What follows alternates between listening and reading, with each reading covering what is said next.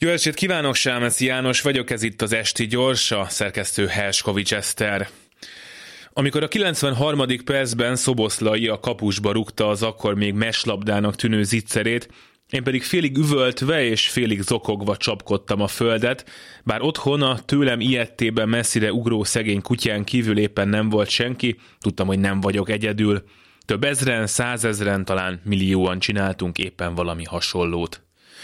Közös dolog, amit nem csak mi értünk, hanem más nemzetek futball iránt elkötelezett fiai és lányai is, de persze amikor a mi válogatottunk játszik, azt mi, magyar szurkolók értjük igazán.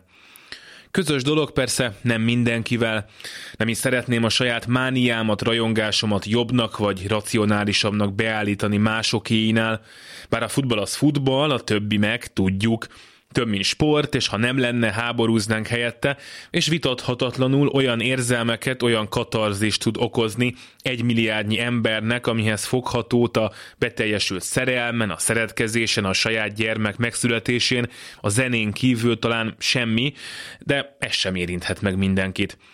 Azt viszont bizonyosan tudja még a futball ebben a széltében és hosszában megosztott országban is, hogy száztól öt évesig az egyetemi kutatóktól a fizikai munkásokig, Újlipótvárostól a zsákfalvakig rengetegen zuhantunk tegnap a földre, hogy aztán a hosszabbítás utolsó utáni percében felálljunk. Abban a pillanatban nem is volt rá szükség, hogy legyen bennünk ennél több közös. A nemzeti válogatottnak ilyen módon szurkolást a hazaszeretett, bonyolult, racionális érvekkel alig ha alátámasztható érzéséhez hasonlóan nem érdemes magyarázni, hiszen az ember nemzetisége esetleges születhetett volna akárhová, szerethetett volna bele bármilyen másik sportba, csak éppen úgy alakult, hogy magyarnak született, ami tudva levően egy futball nemzet, aztán a szívébe férközött a foci, és ezzel talán egy életre el is dölt minden.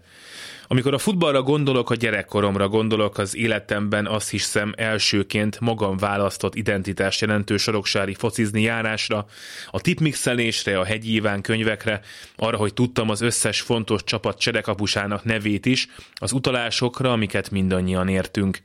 A szurkolói létem nagy része arról szólt, hogy hiába hiszünk örökké, a magyar foci, a magyar válogatott szar, és nem jutunk ki sehová, aztán 2016-ban végre sikerült, a barátokkal közös szurkolást, életem addigi talán legjobb másfél hetét pedig sosem fogom elfelejteni. A közös álmok listáján ott volt az egyeneságú kijutás egy világversenyre, ez vált valóra tegnap este, és nem tudom biztosan, hogy van-e még olyan álmom, ami ennyi emberrel közös.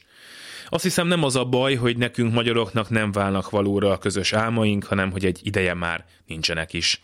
A mérkőzések után jó lenne beszélgetni arról, hogy mit akarunk még mi együtt, egy utolsó utáni percben született továbbjutást érő öngólon kívül.